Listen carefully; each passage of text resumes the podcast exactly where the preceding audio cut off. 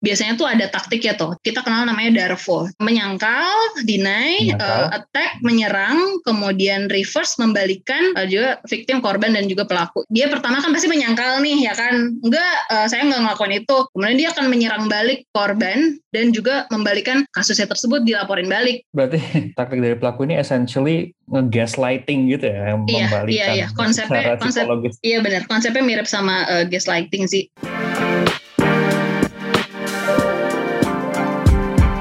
Hai sahabat T C I D, kalian sedang mendengarkan podcast Suara Akademia, ngobrol seru isu terkini bareng akademisi. Belum lama ini, terjadi dugaan kekerasan seksual terhadap seorang pegawai laki-laki di Komisi Penyiaran Indonesia atau K P I. Oleh karena itu, pada episode ini kami ngobrol dengan Besta Inatsan Ashila, seorang peneliti di Indonesian Judicial Research Society atau I J R S tentang jalan terjal penanganan kekerasan seksual di Indonesia. Dari lemahnya perlindungan terhadap korban laki-laki, abainya penegak hukum saat ada laporan kasus, hingga cara-cara yang bisa kita lakukan untuk membantu korban kekerasan seksual.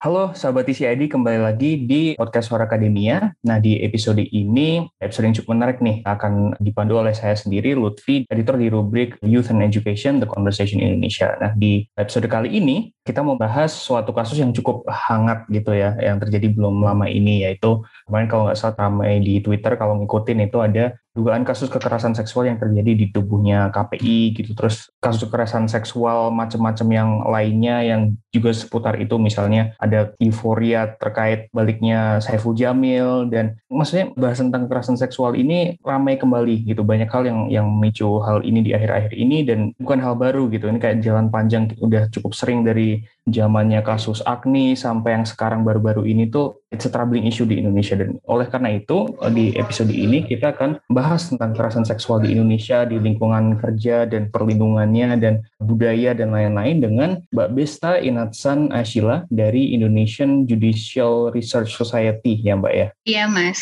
Halo, apa kabar Mbak? Halo Mas Lutfi, apa kabar? Alhamdulillah, saya baik Mas. Oke, jadi Mbak Besta, kan seperti yang saya bilang tadi di awal ya, kayak kasus kekerasan seksual tuh kayaknya dalam beberapa tahun ini tuh kayak selalu datang gitu, selalu berganti, terus terjadi. Mungkin ini menunjukkan kayak betapa masih lemahnya kali ya perlindungan hukum maupun budaya anti-sexual violence itu di berbagai lingkungan Indonesia. Tapi mungkin sebelum kita bahas ke situ, saya pengen nanya nih Mbak, ketika kemarin dengar kembali adanya kasus kekerasan seksual, di benak Mbak Besta tuh apa sih waktu dengar? Yang pasti tentunya mungkin sama dengan masyarakat lainnya ya Mas, sedih dan miris juga gitu, di mana di sebuah lembaga pemerintahan yang sebesar itu bisa terjadi bahkan tersimpan istilahnya kasus perundungan dan juga pelecehan seksual, itu kasusnya sudah terjadi selama bertahun-tahun, kalau nggak salah udah dari tahun dua ribu dua belas. Teman-teman pasti bisa ngebayangin tuh, mungkin selama kurang dari sepuluh tahun korban itu mengalami kekerasan, perundungan, terus juga korban harus bungkam gitu selama kurang lebih sepuluh tahun ini, dan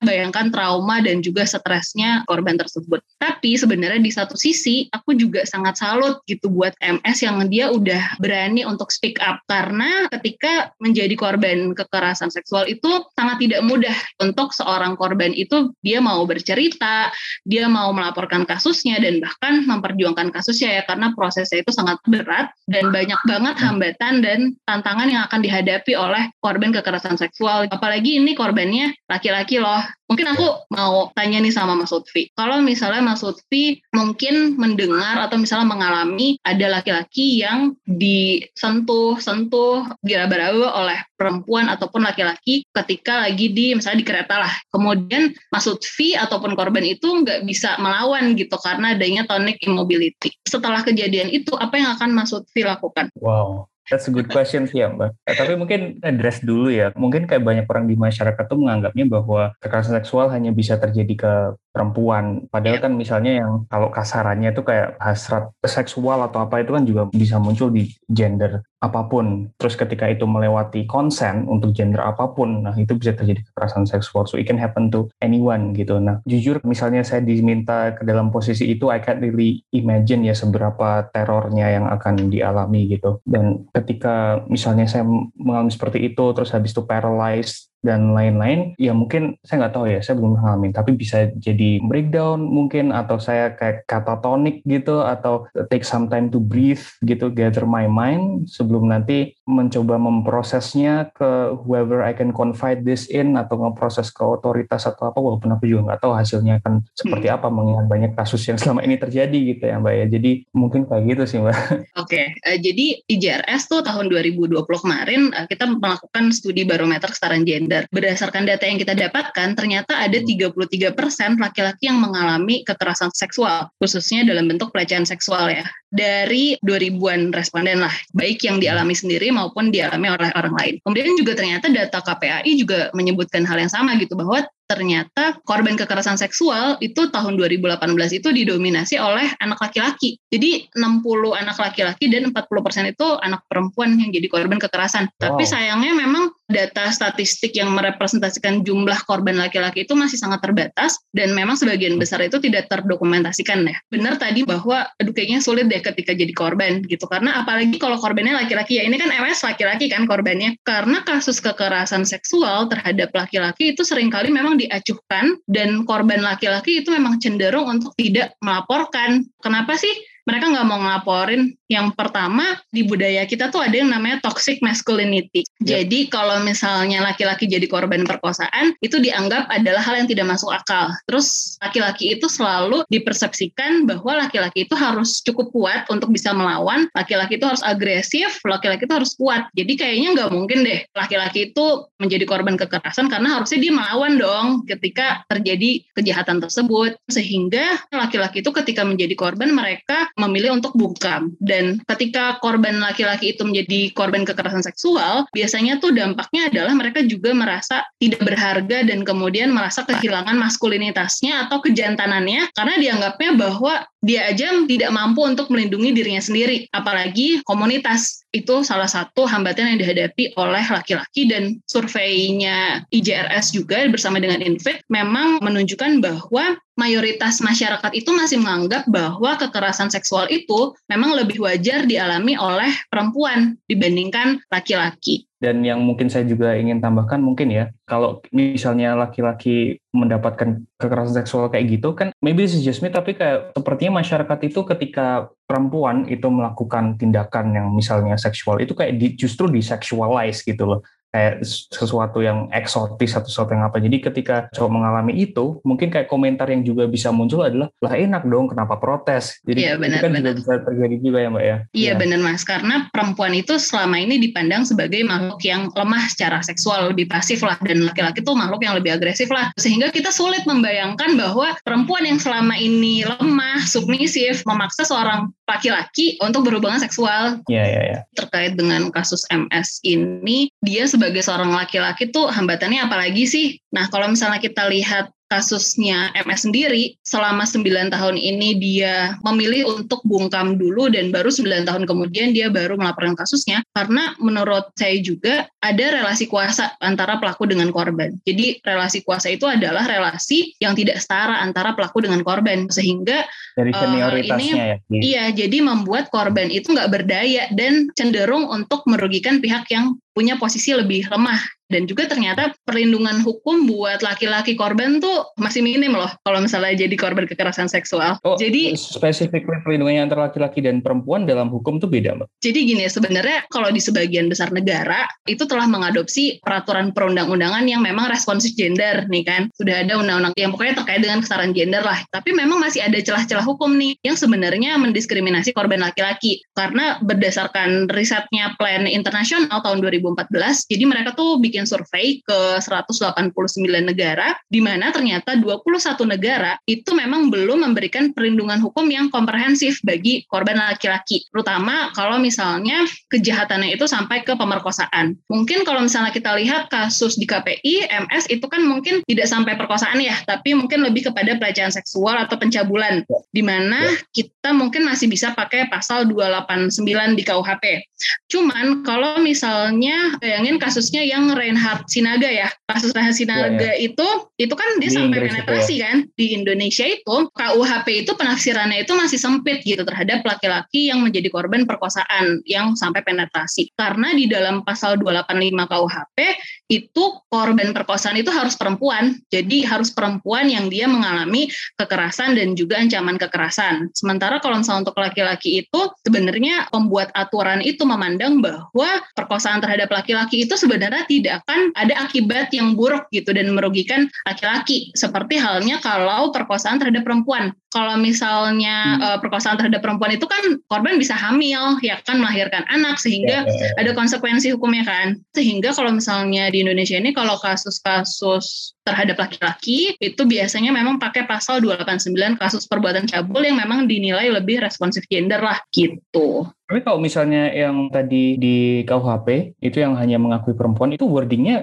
kayak gimana gitu? Apakah wordingnya kayak polisi hanya bisa memeriksa kalau dalam tanda penetrasinya ke perempuan, dan kalau di laki-laki itu nggak bisa dibuktikan, apa kayak gitu berarti ya? Nah itu, makanya di dalam pasal dua ratus delapan puluh lima sampai dua ratus delapan puluh delapan ya, kalau nggak salah, itu wordingnya tuh gini mas. Barang siapa dengan kekerasan atau ancaman kekerasan memaksa seorang perempuan bersetubuh dengan dia di luar perkawinan, hmm. maka diancam melakukan perkosaan dengan ancaman pidananya sih dua belas tahun. Oke, terus tadi kalau misalnya terjadinya kepada korban laki-laki itu misalnya lebih sering dijerat dengan pasal pencabulan gitu. Di benak saya kalau misalnya pencabulan itu harus ada aspek minornya gitu nggak sih, di bawah umur gitu. Berarti kalau itu nggak minor berarti nggak ada perlindungannya gitu apa gimana? Yang minor pasti dilindungi ya karena kan ada undang-undang perlindungan anak ya. Tapi yeah. kalau misalnya yang dewasa itu makanya nggak ada karena memang yang dilindungin itu kalau misalnya tidak salah sih anak-anak di bawah umur.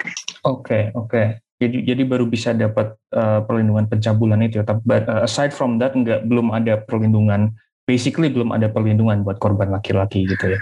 Di pasal dua ratus delapan puluh sembilan itu e, barang siapa dengan kekerasan atau ancaman kekerasan memaksa seseorang untuk melakukan atau dilakukan perbuatan cabul. Diancam karena melakukan perbuatan yang menyerang kehormatan kesusilaan dengan sembilan tahun penjara. Pasal dua ratus delapan puluh sembilan itu sih sebenarnya bisa sih karena dia nggak ada klausul minor ya. Tapi kalau misalnya pasal-pasal di bawahnya itu memang ada klausul misalnya dalam keadaan tidak berdaya, kemudian umurnya belum lima belas tahun, kemudian juga mengalami luka-luka berat, seperti itu. Oke, okay, oke, okay, I see, Mbak. Dan kasus M S itu yang di K P I itu kan rentetan panjang, bukan hal yang baru gitu ya. Kayak ada banyak kasus kekerasan seksual yang terjadi di, specifically di lingkungan kerja. Kalau misalnya ini terjadi di K P I yang bahkan itu adalah lembaga yang tugasnya itu adalah istilahnya kayak mengatur tayangan apa yang dalam tanda kutip bermoral menurut negara, itu aja bisa terjadi di ruang seperti itu, apalagi di lingkungan kerja yang lain gitu. Kayak misalnya dulu ada kasus Baik Nuril misalnya yang dilecehkan waktu di S M A-nya kalau nggak salah, dia kan guru ya. Terus my question is, what does this say sih Mbak tentang kondisi perlindungan kekerasan seksual itu di lingkungan kerja ya? Entah itu di perusahaan, institusi negara, atau misalnya kampus, itu kan banyak juga potensi terjadi itu. Seberapa prevalen kali ya kasus-kasus seperti ini di setting seperti itu? Data dari I J R S itu memang memperlihatkan bahwa sepuluh persen kekerasan seksual itu terjadi di kantor. Tapi sebenarnya hmm. yang menarik adalah anggapan dari masyarakat nih bahwa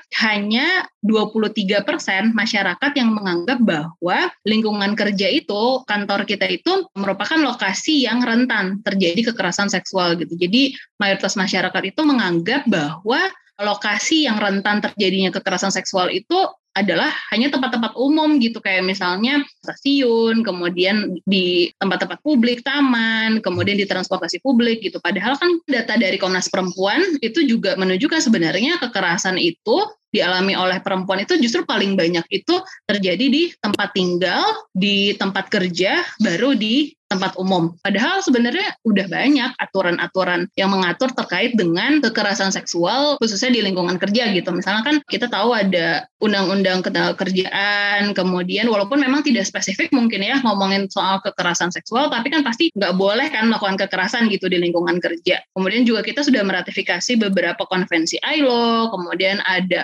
Sedao, kemudian juga kalau nggak salah sih Menteri Tenaga Kerja itu juga mereka punya pedoman gitu, pedoman untuk pencegahan pelecehan seksual di tempat kerja lah gitu. Jadi memang tempat-tempat kerja itu didorong untuk punya kebijakan di perusahaannya untuk mencegah dan juga mengambil tindakan atau prosedur ketika terjadi uh, pelecehan ataupun kekerasan seksual. Cuman mungkin kalau nggak salah ini tidak mengikat gitu, jadi tidak wajib, hanya pedoman aja, hanya guideline aja. Iya, uh, apalagi kalau misalnya tadi ngelihat bahwa pelaku kekerasan seksual itu biasanya ada relasi kuasa kan, bos kita yeah. misalnya atau rekan kerja yang mungkin lebih tua gitu, sehingga memang banyak korban kekerasan seksual yang terjadi di lingkungan kerja itu pada akhirnya mereka tidak melaporkan karena mereka takut ada ancaman, pembalasan, terus takut di P H K, takut kehilangan pekerjaannya. Hmm, ya, ya. Jadi mereka memilih untuk diam aja, kalau enggak ya mereka sendiri yang keluar dari tempat kerja kan. That's a very good point sih Mbak tentang relasi kuasa. Tadi waktu Mbak menyampaikan statistik tentang bahwa ada sekian persen yang terjadi di lingkungan kerja, cuman masyarakat nggak banyak yang percaya bahwa itu bisa terjadi di lingkungan kerja gitu kan. Terus yep. kayak saya kepercaya. Padahal ketika ada relasi kuasa yang timpang, di situ rawan terjadi penyelewengan gitu kan artinya. Dan itu bisa di berbagai setting, kayak misalnya di lingkungan kerja itu ya antara bos dan anak buah, atau kalau di kampus misalnya dosen pembimbing dan mahasiswi atau mahasiswa, itu kan sering terjadi kasus seperti itu. Atau kalau tadi kasus di rumah, antara kalau misalnya pakai konsep yang peran gender tradisional kayak suami dan istri, itu kan kayak perannya timpang gitu kan, dimana terjadi seperti itu bisa, padahal bisa terjadi uh, ruang ya untuk kekerasan seksual ya Mbak ya. Iya betul Mas, sebenarnya aku ada kasus menarik sih, jadi kasus menarik banget dan mungkin membuat kita semua tuh menjadi miris gitu. Jadi kalau misalnya kasus kekerasan seksual di lingkungan kerja itu kan banyak yang di berita itu banyak yang pelakunya itu adalah misalnya bos-bosnya misalnya gitu. Jadi ada satu kasus di mana ada seorang anggota Dewan Pengawas di sebuah lembaga pemerintah juga. Ini kasusnya sebenarnya viral juga sih, mungkin uh, Mas Lutfi tahu. Jadi ada seorang anggota Dewan Pengawas di sebuah lembaga pemerintahan, dia diduga melakukan pelecehan dan perkosaan lah gitu terhadap asistennya. Nah kemudian uh, kasus itu sebenarnya udah dilaporin ke kepolisian gitu, dan sebenarnya dari tim internal kantornya itu juga mereka bertindak gitu. Mereka bikin tim panel gitu untuk melakukan pemeriksaan terhadap pelaku. Mereka terbukti nggak yeah. sih untuk melakukan perbuatan tersebut. Kemudian selain itu korban juga dia mengajukan gugatan hukum gitu. Ke T U N, kemudian perdata kalau tidak salah. Tapi korban itu justru malah dilaporin balik sama bosnya itu dengan alasan penyebaran berita bohong. Sampai dampaknya itu korban itu dirawat di rumah sakit jiwa. Kemudian di tahun dua ribu sembilan belas kemarin akhirnya penyelesaiannya itu adalah dengan cara mediasi antara korban dan pelaku gitu. Jadi pelaku akhirnya mencabut laporannya terhadap korban dan juga akhirnya korban bikin pernyataan bahwa ia tidak pernah mengalami perkosaan gitu. Itu kasus yang wow. pertama ya. Terus kasus yang kedua, ini juga kayaknya sempat heboh. Jadi ada seorang perempuan, dia inisialnya M F A, dia usianya dua puluh dua tahun dan dia merupakan P N S di sebuah lembaga negara lah gitu. Dia menjadi korban pelecehan dan juga kekerasan seksual dari mentornya, di mana pada saat itu pelaku itu memanipulasi korban, membujuk rayu korban lah untuk melakukan pelecehan seksual. Nah pada saat itu korban akhirnya dia sempat untuk ngelaporin kasusnya itu ke H R D, tapi nggak ada tanggapan tuh dari H R D gitu, sehingga pada saat itu korban mungkin karena dia bingung kali ya harus gimana, dia mengirimkan WhatsApp, mengirimkan pesan kepada atasan-atasannya dia terkait dengan kejadian yang dialami. Tapi ternyata sedihnya adalah bukti pesannya itu, bukti pesan korbannya itu justru dijadiin alasan pelaku untuk menjerat korban dengan Undang-Undang I T E. Kemudian kasusnya itu diselesaikan dengan sidang etik di lembaga tersebut. Jadi sepertinya tidak ada proses hukum, tapi kayak ada sidang etik di internal. Hasilnya itu sangat mengecewakan sih, karena hasilnya dari sidang etik di lembaga tersebut adalah korban dan pelaku itu sama-sama mendapatkan sanksi. Jadi korbannya itu dapat sanksi, dia nggak dapat akses ke beasiswa, padahal saat itu dia sedang proses untuk apply beasiswa, dan adanya penundaan kenaikan pangkat selama satu tahun. Dan saat itu korban itu bahkan sampai depresi dan ada percobaan untuk bunuh diri. Mungkin kita bisa menyimpulkan gitu kan, melihat gambaran dari dua kasus tersebut, betapa mungkin sangat sulit bagi korban kekerasan seksual di lingkungan pekerjaan yang mungkin pelakunya itu adalah orang-orang yang punya posisi lebih tinggi, karena korban ya, ya. rentan untuk dipecat, bahkan dilaporkan balik. Dan, dan ini kayak menambah ke atmosfer ketakutan yang udah ada gitu ya, yang tadi ya. udah ada relasi antara bos dan anak buah, terus ada kasus seperti ini kayak apa ya, misalnya ada U U I T E aja gitu, kayak kita selalu menemukan fungsi baru gitu ya dari U U I T E seiring jalan gitu. Biasanya dipakai untuk memidanakan kritik terhadap pemerintah, sekarang bisa dipakai buat membungkam korban kekerasan seksual gitu, kayak macam-macam gitu ya penggunaannya selama ini. Iya benar Mas, bahkan memang di beberapa kasus itu ketika korban itu diancam balik, itu malah justru laporannya pelaku itu yang akhirnya diproses dengan alasan kan biasanya sih mayoritas kan pasal dua puluh tujuh ayat tiga ya, yang pencemaran nama baik atau penghinaan. Padahal sebenarnya kalau misalnya kita lihat di dalam pasal sepuluh Undang-Undang Perlindungan Saksi Korban, itu sebenarnya ada aturannya loh, bahwa sebenarnya saksi korban,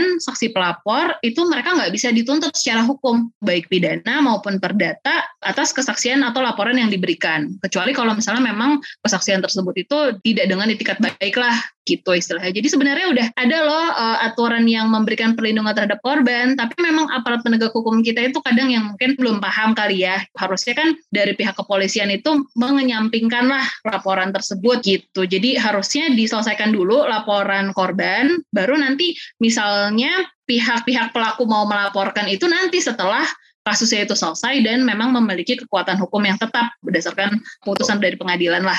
Kalau misalnya kita berkaca lagi ke kasus yang K P I itu ya kan, kalau misalnya kita baca tulisannya dia yang di-upload di Twitter itu, yang screenshot-screenshot tulisannya itu kan, dia cerita kalau sebenarnya dia udah melaporkan ke polisi gitu beberapa kali, kalau nggak salah yang polisi di Gambir atau di Jakarta sebelah mana gitu, tapi nggak digubris atau misalnya dianggap ini hanyalah masalah internal gitu, sebelum akhirnya ya udah nggak ada jalan lagi secara sistem keadilan, ya udah kita viralkan di medsos, mungkin dapat dorongan dari publik gitu kan. E, bagi kasus-kasus seperti ini, apakah kita akan semakin melihat banyak pola ini Mbak ke depannya, yaitu mengadu ke media sosial karena nggak dapat keadilan di mana-mana gitu? Ya sebenarnya ini kita bisa lihat ada dua fenomena ya. Yang pertama, aparat penegak hukum itu nggak responsif dan tidak menindaklanjuti laporan korban, sehingga pada akhirnya korban itu melapor ke sosial media. Yang pertama sih kalau misalnya aku ngeliatnya gini, memang ketika korban itu melaporkan kasusnya, memang aku masih mendengar sih bahwa ada aparat penegak hukum yang menyuruh korban itu untuk damai dengan pelaku, atau misalnya kasusnya itu nggak dilanjutkan atau nggak diproses karena alasan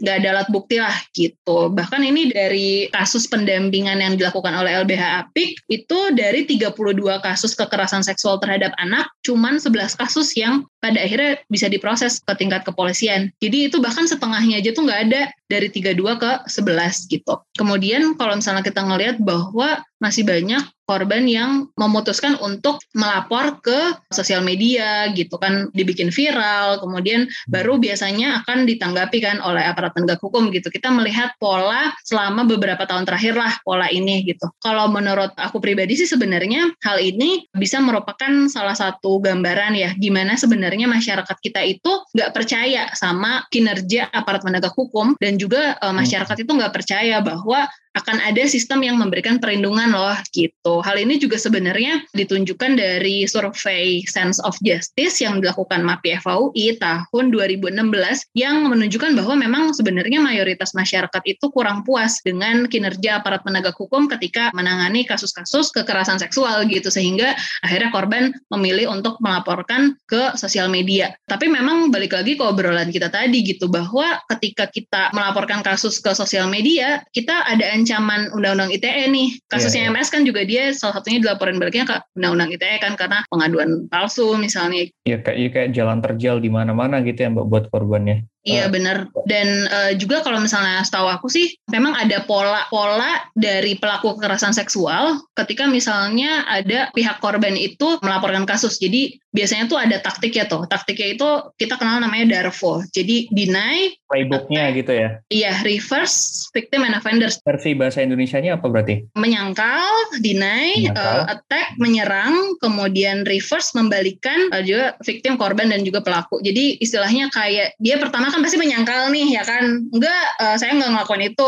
Kemudian dia akan menyerang balik korban dan juga membalikan kasusnya tersebut, dilaporin balik. Berarti taktik dari pelaku ini essentially nge-gaslighting gitu ya, yang iya, membalikan iya, iya. Konsepnya, secara psikologis. Konsep, iya benar, konsepnya mirip sama uh, gaslighting sih. Nah sebenarnya nih uh, terkait dengan kasus-kasus kekerasan seksual yang di sosial media kan sebenarnya nggak terjadi di Indonesia aja kan, di negara lain juga udah ada banyak gitu pasti korban-korban yang speak up di sosial media. Nah sebenarnya dari U N itu mereka punya sistem model policy gitu mas, jadi mereka ada mekanismenya gitu loh. Jadi si korban itu sebenarnya dia dapat buat laporan terkait dengan pelecehan seksual yang dihadapi. Jadi nanti dia akan ngisi formulir di mana mungkin di situ ada terkait dengan kasus apa yang dihadapi, kejadiannya seperti apa, saksinya seperti apa, siapa pelakunya, pokoknya informasi-informasi penting lah terkait dengan kasusnya. Nah, nanti kepolisian itu dia dapat memproses laporan tersebut, dan kalau misalnya memang tidak terbukti, nanti Kominfo itu, Kementerian Informasinya itu, mereka akan memproses jejak digital dari postingannya itu agar kasusnya itu nggak berlarut-larut gitu. Jadi istilahnya yang diduga sebagai pelaku juga istilahnya uh, tidak mendapatkan pencemaran nama baik. Jadi itu salah satu sistem model policy yang dibuat sama U N sih terkait dengan sexual harassment. Jadi dapat keadilan for both sides gitu ya? Iya.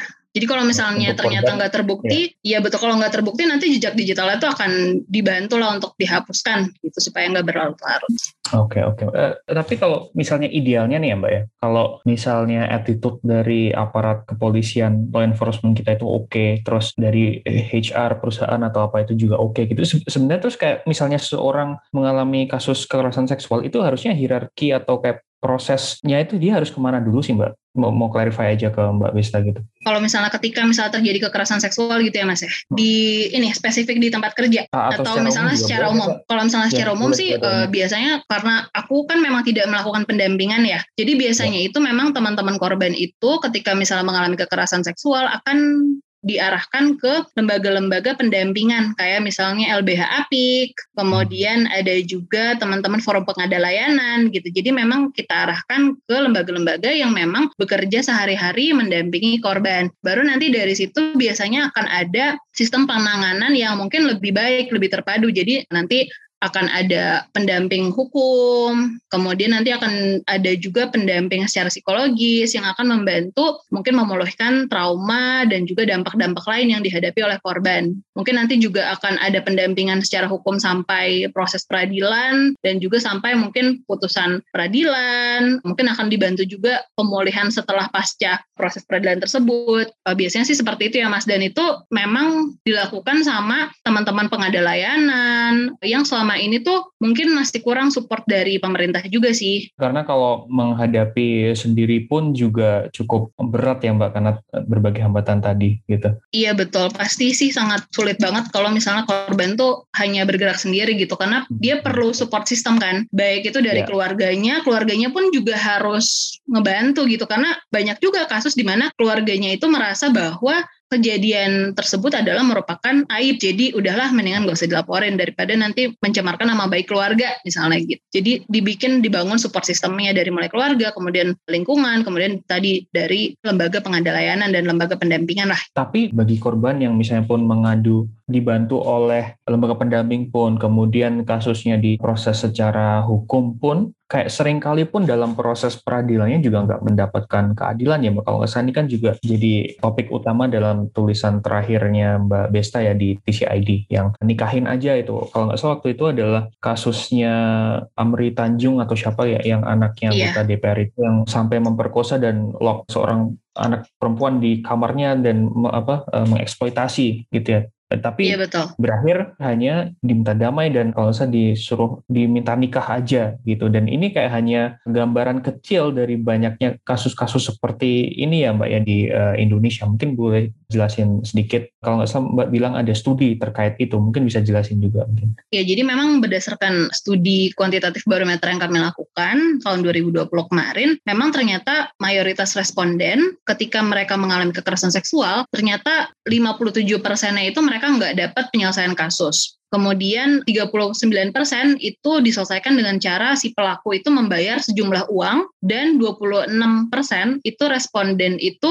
pada akhirnya korban itu menikah dengan pelaku. Jadi memang selama ini dari data tersebut aja kita udah bisa menyimpulkan bahwa penanganan kasus kekerasan seksual selama ini memang tidak memperhatikan dampak psikologis yang dialami korban gitu. Bahkan seakan-akan gitu dengan pelaku membayar uang atau pelaku menikahi korban itu bisa menyelesaikan persoalan kekerasan seksualnya. Padahal kan kita tahu ya bahwa dampak kekerasan seksual itu kan juga bukan hanya fisik tapi juga bisa berdampak secara psikis juga. Dan kalau misalnya kita lihat nih, itu kan tadi mungkin kasus-kasus yang tidak sampai ke pengadilan ya kan. Kalau misalnya untuk kasus-kasus yang sampai ke pengadilan dan akhirnya pelaku dihukum, kita bisa lihat bahwa misalnya rata-rata vonis terhadap pelaku perkosaan itu rata-rata hanya lima koma tiga tahun. Dan kalau misalnya untuk kasus pencabulan itu rata-rata tuh cuma tiga koma satu tahun. Padahal harusnya. So, kalau ancaman pidana di undang-undang di K U H P itu untuk perkosaan itu dua belas tahun, tapi kalau pencabulan itu sembilan tahun. Jadi gapnya lumayan tinggi kan ya. Ya, jadi tadi ada ada yang intinya kan hanya hanya sedikit sekali ya yang kayak berakhir benar-benar dipidana, sisanya tuh kalau nggak damai, bayar duit atau nikah. Intinya kan gitu ya, artinya belum mendapatkan keadilan yang berpihak pada korban gitu. Nah, yang menyebabkan hal ini terjadi itu apa sih Mbak? Apakah emang attitude penegak hukum kita tuh kayak sesangsi itu sama kekerasan seksual gitu, atau hakimnya emang kayak nggak percaya aja? Apa gimana sih Mbak kira-kira kenapa ini bisa terjadi? Kenapa sih selalu selama ini korban itu nggak dapat keadilan, dan kenapa sih, ada apa sih dengan aparat penegak hukum kita? Nah, sebenarnya memang di tingkat struktur hukum, aparat penegak hukum dan unit prosedurnya itu memang selama ini ketika nanganin kasus kekerasan seksual, memang unit dan prosedurnya itu belum tersedia di semua tingkat penyelenggaraan hukum lah gitu. Jadi memang belum didukung dengan fasilitas. Kayak misalnya kalau di kepolisian itu mereka ada yang namanya unit uh, perempuan dan anak. Jadi khusus menangani oh. kasus uh, perempuan dan anak, tapi itu juga belum banyak yang optimal gitu dalam implementasinya gitu, dan itu hanya ada di kepolisian. Tapi kalau di jaksa dan di pengadilan tuh nggak ada yang seperti itu gitu. Jadi belum merata nih di semua tingkat penyelenggaraan hukum lah gitu istilahnya. Kemudian yang kedua, selain fasilitas dan sarana prasarana, perspektif dari aparat penegak hukum kita juga masih sangat belum mumpuni gitu lah. Mereka belum punya perspektif korban, mereka belum punya perspektif gender yang baik. Kalau misalnya dari beberapa putusan hakim yang kita lihat itu masih ada, atau misalnya dari proses-proses hukum terhadap korban kekerasan seksual, misalnya masih ada reviktimisasi terhadap korban. Jadi seringkali itu korban itu justru disalahkan sama aparat penegak hukum, karena misalnya dia pakai pakaian yang terlalu ketat, atau misalnya dia suka mabuk-mabukan gitu, atau misalnya korban berada pada tempat atau waktu tertentu. Dan biasanya tuh bahkan ada pertanyaan-pertanyaan yang menyudutkan dan merendahkan si perempuan sendiri. Bahkan ada yang sampai ditanya riwayat seksualnya, yang riwayat seksual itu ternyata berpengaruh terhadap putusan hakim. Ketika korban itu ditanya sama hakim riwayat seksualnya, dianggapnya itu adalah bukan perempuan baik-baik, sehingga ada kasus di mana kita nemuin putusan hakim itu, pelaku itu dibebaskan karena hakim itu menganggap bahwa korban ini sudah tidak perawan, kemudian korban ini adalah perempuan nakal dan suka mabuk-mabukan. Jadi masih ada victim blaming lah. Nah, kemudian juga kalau misalnya dari segi aparat penegak hukumnya juga, sendiri juga mereka itu masih belum paham gitu. Kebutuhan korban itu apa aja sih misalnya gitu.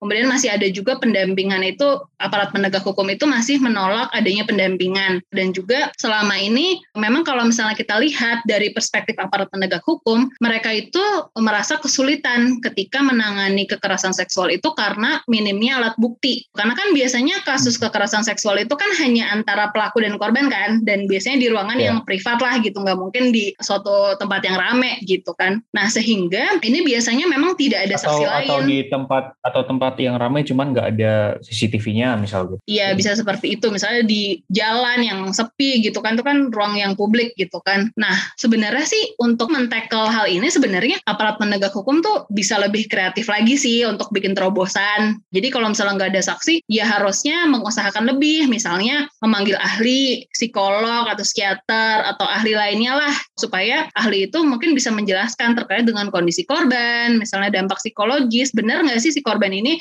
memang mengalami trauma misalnya gitu. Karena misalnya tadi kan aparat penegak hukum bisa selain psikolog, psikiater juga bisa sebenarnya menghadirkan visum psikiatrikum yang sebenarnya ini udah banyak diatur sih di beberapa peraturan, misalnya kayak ada Permenkes tujuh puluh tujuh tahun dua ribu lima belas, kemudian baru-baru ini juga kan yang tadi saya ceritain bahwa ada Pedoman Kejaksaan nomor satu tahun dua ribu dua puluh satu tentang akses keadilan bagi perempuan, yang mana di dalam pedoman itu juga mencantumkan kelengkapan-kelengkapan material apa yang bisa dilengkapi oleh aparat penegak hukum gitu ketika nanganin kasus-kasus kekerasan seksual, misalnya ada visum et repertum atau surat keterangan medis, kemudian ada visum psikiatrikum, ini surat keterangan dokteran jiwa, kemudian bisa juga kan pakai laboratorium forensik dengan misalnya pemeriksaan cairan tubuh untuk membuktikan apakah benar ada penetrasi atau tidak. Dan juga aparat penegak hukum tuh sebenarnya bisa lebih kreatif gitu untuk menghadirkan saksi-saksi lain yang tetap relevan gitu dengan terjadinya tindak pidana seperti itu. Dan sebenarnya di lembaga penegak hukum lainnya pun juga sudah diatur gitu terkait dengan bukti saintifik, kemudian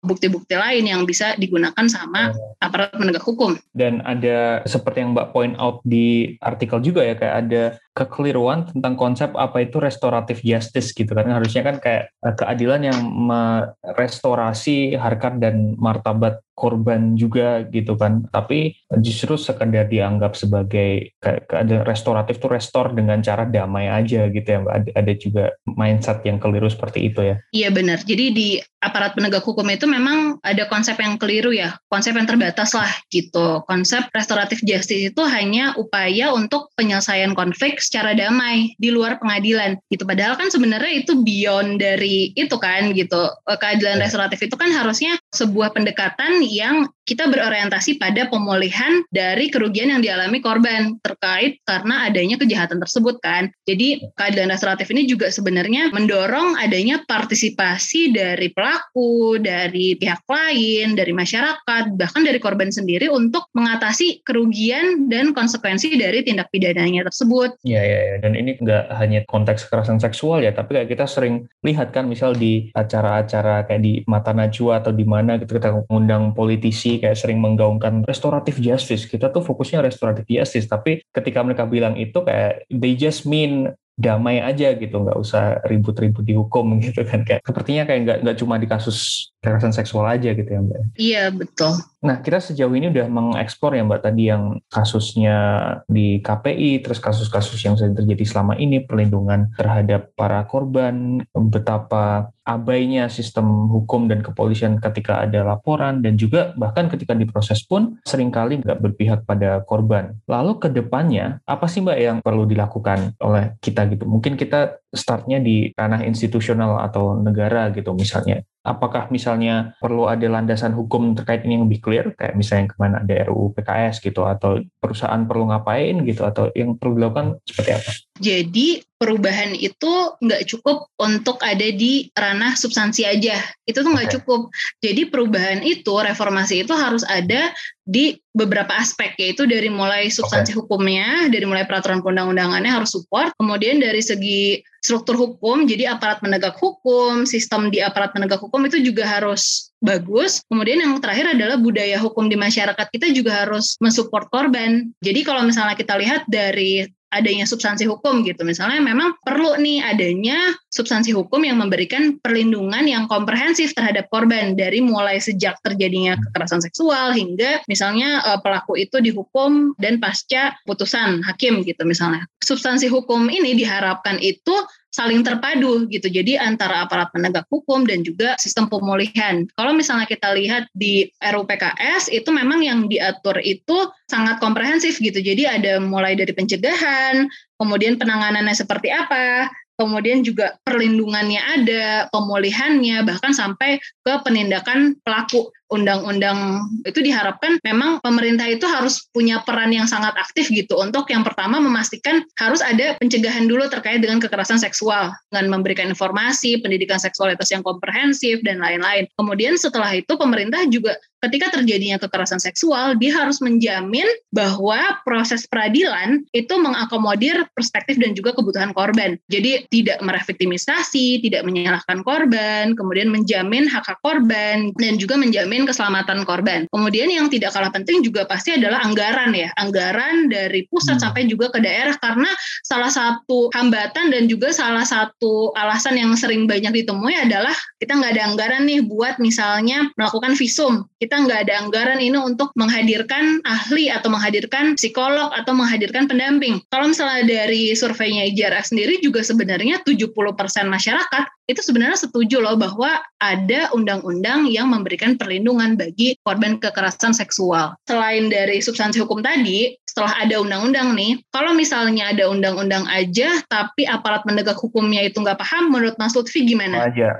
Jadi sama aja ya, sama, kan gitu. Maksudnya orang-orang tadi aja misalnya di lingkungan kerja atau ada basis hukumnya selama ini aja sebenarnya ada ya, walaupun kurang kuat aja nggak diterapkan secara baik gitu. Jadi ya nggak jamin juga kan ya Mbak berarti. Iya ketika betul. Attitude dan budayanya juga nggak mengikuti gitu. Iya betul. Jadi memang harus ada perubahan juga nih dari struktur hukumnya. Misalnya pemerintah bikin peningkatan kapasitas aparat penegak hukum secara masif gitu. Karena sebenarnya kalau melihat di kebijakan internal aparat penegak hukum itu sudah ada Mas, terkait dengan misalnya bagaimana penanganan kasus kekerasan terhadap perempuan dan anak gitu. Itu di Mahkamah Agung itu ada PERMA tiga tahun dua ribu tujuh belas, di Kejaksaan ada Pedoman satu tahun dua ribu dua puluh satu, di Kepolisian juga udah ada tuh aturan yang menangani kasus-kasus kekerasan terhadap perempuan dan anak. Selain ada aturan di internal aparat penegak hukum, juga harus ada pelatihan, kemudian juga aparat penegak hukum ini perlu untuk meningkatkan layanannya. Misalnya mereka membuat ruang pelayanan khusus, menyediakan petugas yang punya perspektif gender, kemudian juga melakukan upaya-upaya lain lah supaya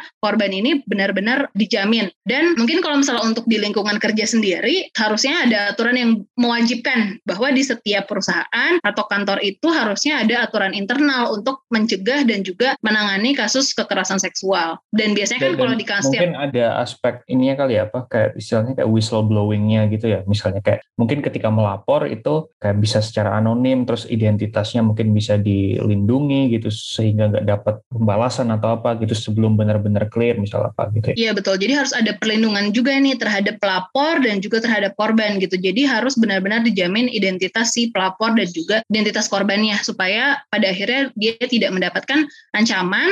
Dan juga malah nantinya kan bisa direviktimisasi, bisa diancam, bahkan bisa dilaporin balik. Nah, mungkin pertanyaan terakhir dari saya, itu kan mungkin dari ranah negara, hukum, dan mungkin institusi, lembaga, perusahaan gitu ya. Tapi yang bisa dilakukan oleh masyarakat itu seperti apa sih? Karena tadi kan Mbak bilang bahwa misal di kantor gitu, ada relasi kuasa antara misalnya bos dan anak buah gitu, terus antara dosen dan mahasiswa, mahasiswi. Bahkan mungkin antara laki-laki dan perempuan itu kan juga sering mendapatkan treatment dan artinya mereka punya konteks kuasa yang berbeda. Apa sih yang ketika mereka mendengarkan podcast ini, episode ini gitu, terus kayak, oh iya, yeah, seperti itu ya, bener, bener. But what can I do gitu, sebagai bos, sebagai dosen, sebagai laki-laki, dan lain-lain itu harus seperti apa Mbak? Sebenarnya kita sebagai masyarakat itu punya banyak sekali peran ya. Yang pertama misalnya kita harus menjadikan bahwa isu terkait dengan kekerasan, khususnya kekerasan seksual itu adalah bukan isu yang tabu. Itu adalah hal yang e, memang biasa untuk kita bicarakan. Karena kan mungkin selama ini masyarakat merasa tabu, merasa malu gitu kan ketika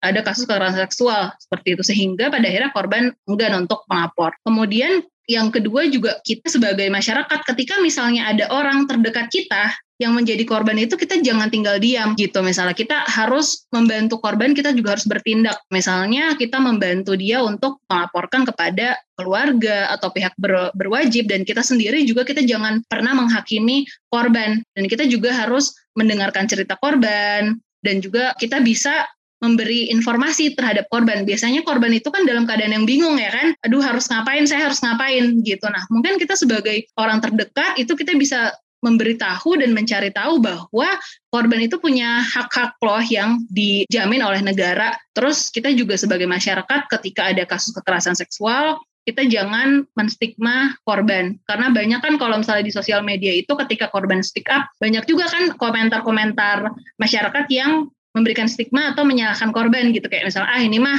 perempuannya aja gatel, ah ini mah perempuannya aja suka ngegodain. Dan mungkin sebenarnya kita juga bisa loh sebenarnya melakukan pemantauan kasus, kita selalu memantau kasus dan mengikuti kasus tersebut gitu. Dan yang paling penting sih sebenarnya kita juga bisa mendukung lembaga-lembaga layanan korban kekerasan gitu. Karena teman-teman ini saya ngelihat banget ya betapa mereka sangat bekerja keras gitu untuk mendampingi korban, melindungi korban, dan juga membantu untuk memulihkan korban. Jadi kita sebagai masyarakat, kita tuh juga bisa bantu korban dengan cara kita juga mendukung lembaga-lembaga layanan yang memang mendampingi korban sehari-hari. Bentuk supportnya bisa, maksudnya kayak donasi dan funding, atau ada bentuk support lain yang bisa kita kasih ke mereka? Biasanya memang teman-teman itu suka galang dana ya, banyak di kitabisa dot com, kemudian di media sosial lembaga-lembaga pendampingan tuh kadang mereka suka galang dana gitu kan. Mungkin satu bisa secara finansial, kita bisa bantu. Kemudian yang kedua, kita juga bisa bantu misalnya dalam hal kampanye, itu menyuarakan isu-isu terkait dengan kekerasan seksual. Mereka kan biasanya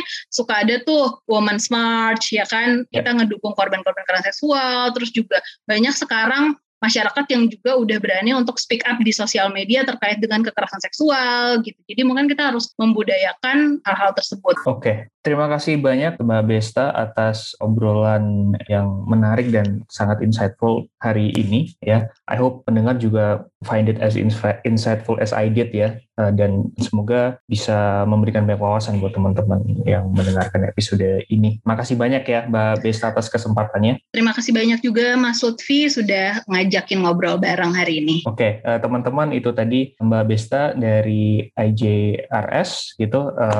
Mbak Besta dan teman-teman I J R S juga banyak menulis artikel-artikel dan analisis yang menarik di T C I D. So if you wanna check that out juga bisa.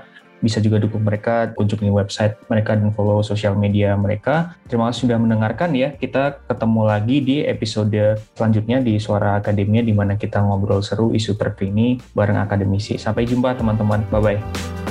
Kalian telah mendengarkan podcast Suara Akademia, ngobrol seru isu terkini bareng akademisi.